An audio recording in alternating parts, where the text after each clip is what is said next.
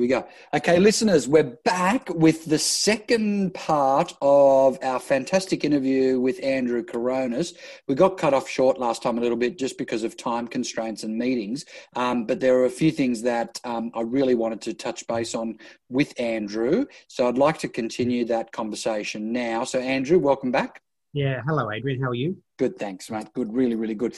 So, really, what I wanted to cover off on, which we um, we we didn't get time to on on the first part of the episode, was working uh, as a business owner and making that transition from a real estate sales practitioner into a business ownership uh, uh, role because it, there's no real um, handbook for it, is there? Like it's you know people just automatically become you know great at sales, and the next obvious step is business ownership. But you know I find that they're usually quite ill-equipped to actually make that transition. Um, how have you found that space, and what are you going to do in order to make that transition easier? Yeah, thank you. Look, I I think it's all a part of a bigger picture of uh, career progression for the industry, to be honest. I mean, we, we all start out generally as agents and then we, we do well and we decide we'd like to be business people because, quite frankly, we all think we're wonderful entrepreneurs. Hmm. Um, and I think, that, as you said, there, there's no handbook at all, and, and, no disrespect to the current franchise models that are out there. I don't think they get into the nuts and bolts of showing people how to make money in their businesses. Um, and it's they're, they're, using their name, and they've got some other benefits to it. But mm. I, I, I, get a little bit disappointed with our industry that we're not showing people how to be profit bosses um, and mm. how to run a business and the business of real estate rather than listing and selling houses. Now, most principals that get into being an owner of a real estate agency is because they're actually very good at their trade and they believe that they can um, show and they want to coach others to do that. But there's no guide for that. Um, I think what, what, what my vision for the real estate industry and especially our franchising model is to show people how to grow a business, um, not be a real estate agent. I think they're two separate things.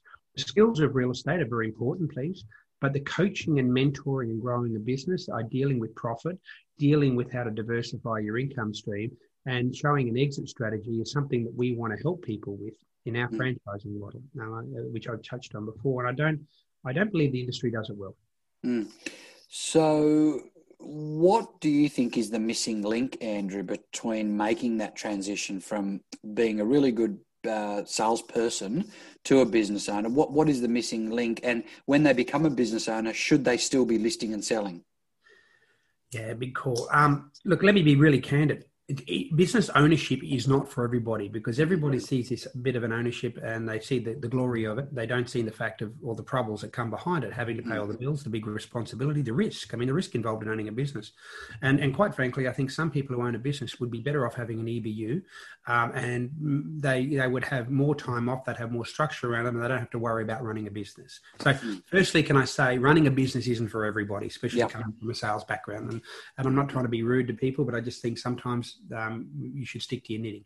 Mm-hmm. Um, second thing that I think the big missing piece is education. We just touched on it before. Mm-hmm. I don't think people tell anybody how to read a profit and loss correctly. I don't think mm-hmm. people tell anybody how to do training correctly. I don't think everybody tells anybody uh, how to how to have capital and what type of balance sheet you need to grow a reasonable business, how to grow a rent roll, the value of a rent roll in your business, the value of mortgage and finance in your business. Mm-hmm. And I think what happens is we progress. We don't know what we don't know is probably the best answer to say, and that we we know how to sell houses. So we go from being a salesperson to next minute we're paying the rent and paying the, the, the administrators and we're paying all the costs and we're still a salesperson. So I don't believe you can work in sales. That's a really tricky bit. I don't believe you can be a, a high class salesperson or high caliber salesperson and still run a business. I think you've either got to determine eventually um, in you've only got 100% you can give to anything and you've got to determine where you're going to spend that 100% um, mm at best, you may be able to do 50 50 on both, but that's really hard. And I think ideally, you should be, if you want to be a business person, be a business person, not a real estate salesperson, and support your team by making them good, not yourself. That could help as a recruitment and retention piece too, Andrew, because you're a non competing principal as well. Oh, massively. I think that's a big deal. I, I, think our job is to feed our people. I'm actually looking at our business being a B2B model, to be quite honest, not a B2C mm-hmm. model, in that we don't have to, our real customers, I believe, and when people we should be having the concierge service for is our sales team, is our BDMs, are our brokers, are the people that work for us, rather than the clients themselves. Because I've always had this philosophy in business, rightly or wrongly, if your people that work in your business are engaged and passionate about their brand, about what they do, the customers will get looked after. And you don't have to worry. I don't have to worry about customers because, quite frankly, I don't go and see customers. Our wonderful team members do. And if they're happy, they do a great job. If they're not happy, they don't. Mm. Okay, uh, and I think it's it's an important segue into your particular model because we touched on it previously about um, the the individual uh, fee that would be payable in the Coronis model, but there's a second vertical to that, which is if you're an actual business. So if you could just clarify that and and then talk talk on that point, that'd be great. Yeah definitely. Um, I think I think running businesses is is is hard enough. So we in our model of franchising, there's only three things we want to deliver to people. Number one is um, lowering their cost base, and that's not only to do with their franchise fees, but it's got to do with running their office and their P and Ls. And we've got an exceptional CFO which will get involved and help you sh- people show where they can save money because every dollar saved is another dollar of profit you don't need to make. It's a big deal on that, and mm. people don't understand that as well as they should. I don't believe. Mm. Uh, secondly, um, and by doing that, sorry, I should say we have a flat fee model of $100,000 a year. Um, I touched on it before in our last episode that we're only looking for people who are selling north of 10, uh, settling north of 10 properties a month. This isn't going to be for people who are, are starting out, and uh, I don't. Uh, we're not going to be all things to everybody. So we're looking to take people who are doing 10 plus sales a month and take them up to 30 sales a month. And we still have a flat fee model of $100,000 a year plus some support costs on the other side. So that will save people money, number one. Number two, what we want to offer them is show people how to diversify their income stream through growing their property management and through growing their finance and insurance and all the other streams that will come in. And we'll put that in place for people and number three, uh, as I, I, touched on it, and I'll touch on it again, we've got to show people how to have an exit strategy when they choose to do it. Now, that might be five years, it might be 10 years, but I can honestly say in, in the book, The, the E Myth, they talk mm. about um, that you, know, you should be looking at how you're going to get out of your business. There's no point growing something big if eventually mm. you can't get out of it. Yeah, that's true. So, so really, the two models to clarify that it's going to be accessible for Coronis is is if you're an individual agent, you're talking three grand a month, which is thirty six grand a year, or if you're a business, um, it's going to be a hundred grand a year.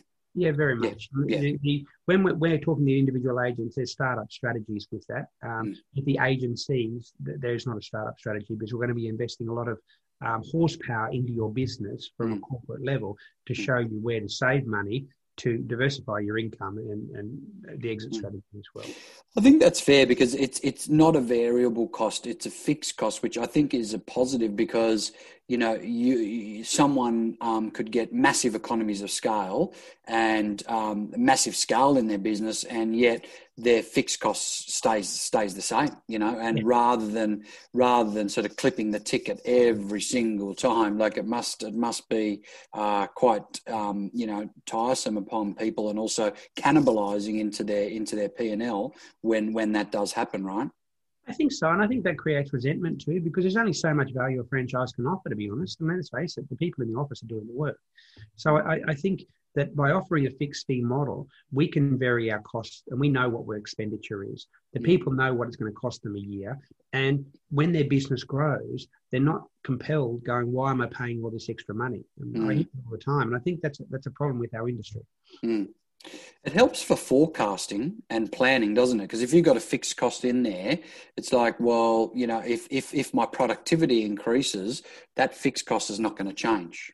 Very much. Right? Yeah. If you look at the best businesses in the world, in my opinion, they all have fixed costs as percentages of their revenue, and they they they try very hard to leave twenty percent at the end for themselves. Now, most real estate agencies aren't running at twenty percent profit or even close to that, um, and that's the goal. Don't get me wrong. Um, and I'm not saying that that you know, everyone should be there, but there's many real estate agencies who, if they didn't put the principal selling fees into the business, mm-hmm. wouldn't be making any money at all. And that's where I go to myself, well, why bother having a business? Just go and be an EBU and have fun that way. I agree. And then your wealth creation strategy could be just buying investment two, two investment properties a year, with which which has a lot less stress, uh, no front office managers, no photocopiers, no rent, no electricity. You know, it just ticks over, and you know. So that that, that was my strategy. A lot of people used to ask me, Andrew, all the time. You know, I was 26 years at McGrath. I mean, I eventually ended up buying into the business, but for so long, I'm like, why don't you just open your own? I'm like, I, am selling over 100 properties a year every single year. I'm buying investment properties properties. Uh, I got my own wealth creation plan. I have I have no hubris at all to have my name on the door. Like what for? Because I I knew what was involved, you know. So um, you, are right in in saying that. Um, but it, it, there are other circumstances where it is appropriate, right? Where people actually have a certain skill set, where uh, running an office, you know, is is part of it, but they need to sh- change lanes. They need to go from sales mode into operations manager, leader, coach, mentor role, um, and help their other agents. And they really need to change their mindset, right? Yeah, look, I think the best way of describing it is pretty simple. Is to say, as a salesperson, it's look what I've done. And, and you do have to say, look what I've done, because that builds profile in your area and it shows people how successful you are. Um, as a leader of an office, you're going to say, look what you've done. I mean, the mm. team has done.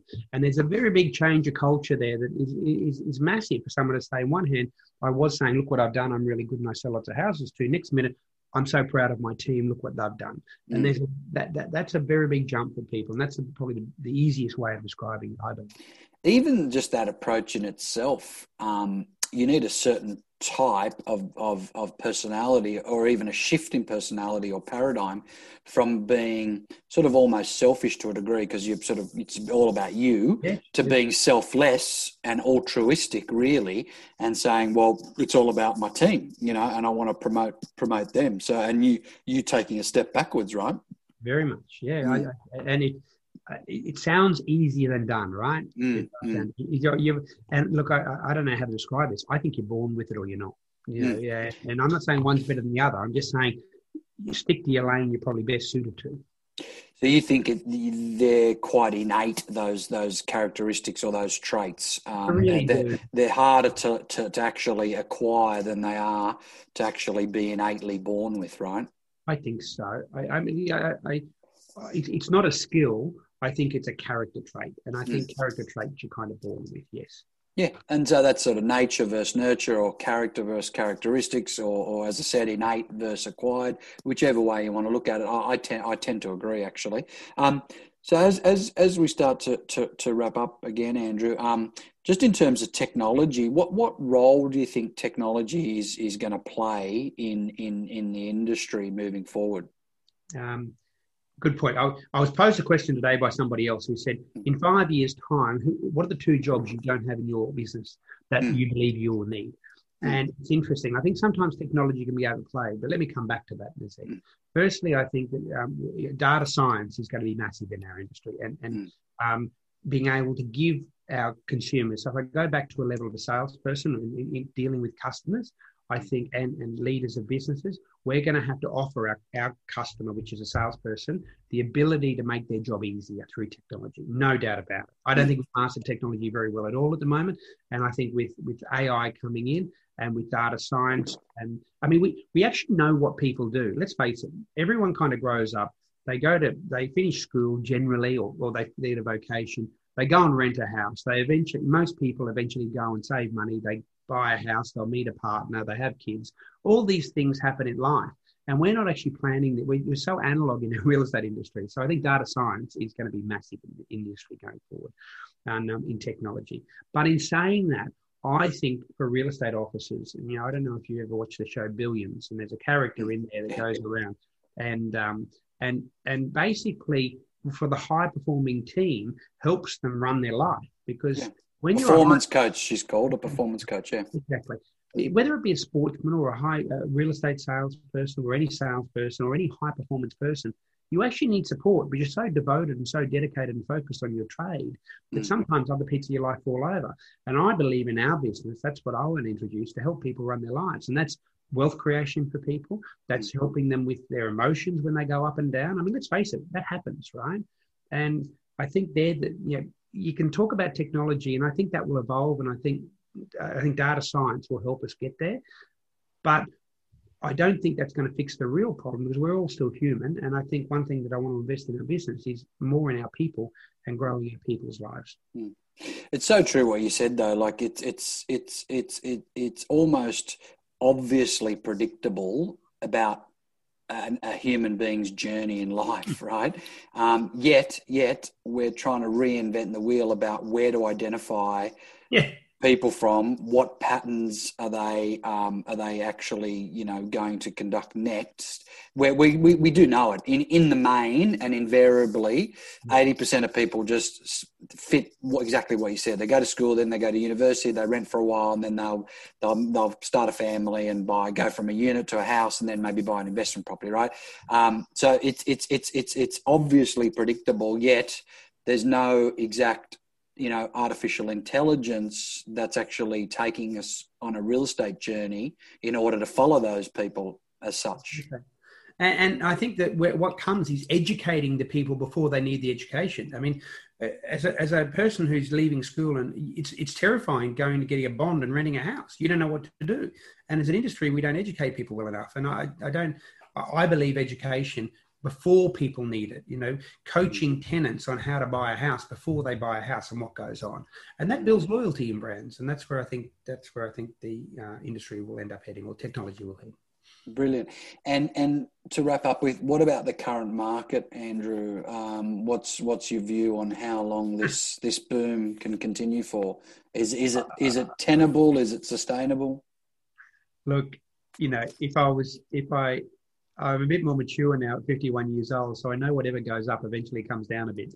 Um, mm. And I can't, as long uh, I've been I've been studying it around the world, um, but I think it's going to go for a bit longer. My honest opinion, and that's just my opinion. I could be wrong, but eventually it's going to flatten down, or if not come back, it has to. Some of the prices being achieved, not in one one area, one market in Australia, in every market in Australia, mm. and not even in every, in every product, whether it be cars. So yeah, I heard of someone selling their second home car the other day for more than what they bought it for. Um, and I just incredible. That's untenable. But I think what will happen is the money will wash through from the from the measures they've put in place, and that will be the new norm, and then we'll settle down again. Um, mm. But let's have fun while it's happening because I've never seen it like this, quite frankly. Yeah, same, Andrew. Yeah, 32 years. It's, it's certainly been the most rapid growth within the shortest period of time. Um, but, you know, not everyone's a beneficiary from it, right? You've got a lot of frustrated buyers out there, that's for sure. Yeah, I, I do feel. I, I, mean, I've never had so many people who are calling me for their friends and their kids saying, "Can you make sure you introduce Mr. Mm. Mr. X to one of your agents?" Mm. And I, really hard to help you because our agents are so busy at the moment. The, the, the service mm. standards are quite, and I don't mean this in a, in a bad way for our agents, but you know, in general around Australia, it's very hard to service a buyer at the moment because there's so much buyer inquiry. It's incredible. Mm-hmm. Good, um, good little void or, or, a vacuum for for um, for buyers agency or buyers advocacy, which is a, a, an evolving industry, which which seemed almost strange seven years ago, didn't it? Yes. Um, and, and, and now it's almost normal. Like most auctions, you would have at least one buyer's agent, or most campaigns, you would have at least one buyer's agent who's taken a contract or, or, or shown interest in a property. Um, so it's definitely become a part of part of the landscape now, hasn't it? And, and it's here to here to stay, in my opinion. Oh, definitely. I think it'll only, it'll only grow. I mean, as more people use it, and if you talk to people who have used it and they've had a good experience, they've bought something, they're going to their barbecues on the weekend and saying, I used the buyer's agent, it was a great experience. And you have to pay for it, but it doesn't matter. So, mm. and quite frankly, I think that actually helps the industry in general. Uh, I know in the States they have buyers and sellers agents. I don't, mm. I don't have a real issue with it. I think it's a positive for our industry, to be honest. Mm. It's positive. It the only difference, obviously, in the states is they can play both sides, where we're not allowed to do that here, right? So they they they get to double dip yeah, it's it's quite incredible the cultural differences. But look, I think it's here to stay. I totally agree, and I think it's open to void at the moment where people are frustrated to buy a house, um, and so I would probably use a buyer's agent now too because uh, going out and seeing open for inspections and getting beaten on property every weekend would be pretty. Mm. Well, yeah, and, and, and the industry with buyers advocacy first started if you're an expat or if you're overseas, but now it's like the opportunity cost of not using one in your core business is too high. Like, you know, you just said it perfectly. Like, if you, a person in your position like why would you why wouldn't you appoint a buyer's agent? But if i went and, and approached um, even a small business owner why wouldn't you? Because the opportunity cost of spending time outside of his or her core business would be quite high right? So so it, it actually makes sense whether it's 1% 2% whatever it is. It's like you look at all the hours spent visiting properties vetting properties talking to agents chasing agents or whatever um, it actually makes perfect sense when you think about it yeah, someone said to me the other day, and I liked it. You're buying you're paying for a relationship. That's what you're paying for. You're paying a buyer's agent who's got relationships in the industry to know when things are coming up for sale and buying them for you, mm. uh, and also giving you um, advice on market conditions. Mm. But I think the biggest thing is you're paying for security, you're paying for a relationship, and we do it in a lot of other things. So I can't I can't see why people wouldn't continue to do it. Yeah, agreed. Andrew, it's been a pleasure talking to you again. I always enjoy our chats. Uh, it's been a great um, second vignette of this um, great episode between you and I. Um, and if anyone wants to reach out to Andrew, what's what's the best way um, through Coronis website or? Yeah, no, just at Andrew at coronis.com.au is my email address. That'd be the easiest. Look, I, and look, I'm a very sharing person. I, I really want our industry to grow and get better. I think it's been really good for me, and I know you you agree the same. And what mm. you're doing um, Adrian, in the industry is fantastic. So I think if we if we all um, are able, information's free if that makes sense. It depends mm. what you do with the information to make a difference. So if anybody wants to know anything about our business, please reach out. I'm more than happy to, to answer any question uh, candidly and openly. That's fantastic. That's excellent, Andrew. Really appreciate your time again, and um, I'll look forward to talking to you real soon. Hopefully, we're going to do some some coaching and and some work together. So, I really look forward to that. Yeah, me too. Yeah, watch your space. Thank you. All right, Andrew. You take care, mate. Cheers. You too. Thanks again. Bye bye. Bye bye.